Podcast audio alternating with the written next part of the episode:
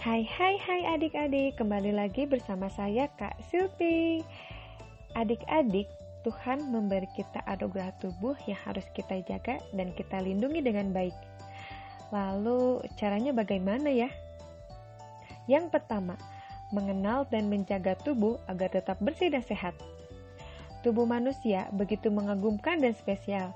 Ada beberapa bagian tubuh yang dapat kita lihat, seperti kepala, dada, kaki, tangan, perut, dan alat kelamin. Ada juga bagian tubuh yang tidak dapat kita lihat karena tertutup oleh kulit, seperti tulang, otot, otak, jantung, usus, hati, dan paru-paru. Semua anggota tubuh ini diciptakan Tuhan dengan fungsinya masing-masing. Untuk itu, kita harus merawat, menjaga, dan melindunginya.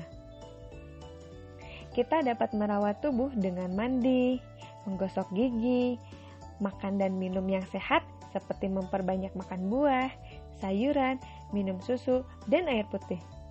Kita juga tidak boleh makan, minum, dan jajan sembarangan ya. Nanti perut kita bisa sakit. Rajin berolahraga, rajin mencuci tangan juga ya. Kemudian tidur yang cukup dan tidak tidur terlalu malam karena akan membuat kita terlambat ke sekolah. Kita juga harus menjaga dan melindungi tubuh dengan berpakaian yang nyaman dan sopan.